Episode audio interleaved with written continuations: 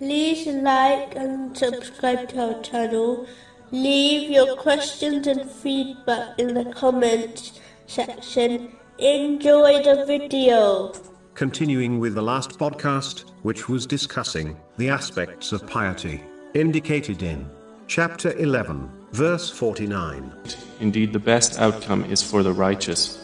The next aspect of piety includes turning away from those deeds which are not classified as sins, yet are disliked in Islam, such as the excess use of something which is lawful. These steps have been summarized in a narration found in Sahih Bukhari, number 6502.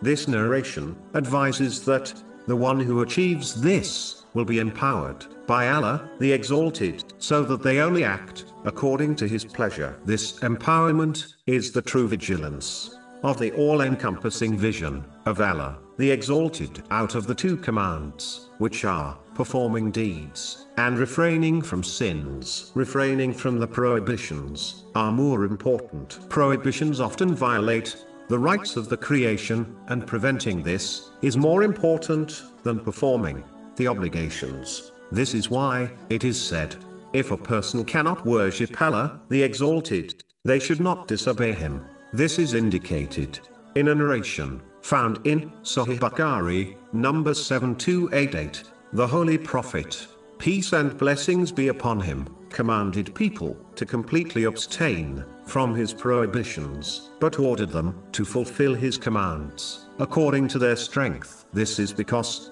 it is easier to abstain from doing something in respect to physical strength than to perform a righteous deed.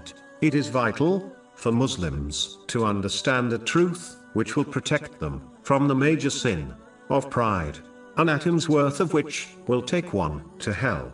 This has been confirmed in a narration found in Sahih Muslim 265 namely, that any success one achieves in worldly or religious matters is only due to the mercy of Allah, the Exalted. It is not possible to achieve these stages of piety if Allah, the Exalted, did not provide one with the knowledge, inspiration, strength, and opportunity to do so. Having pride over one's efforts and achievements is more than enough to destroy one's success.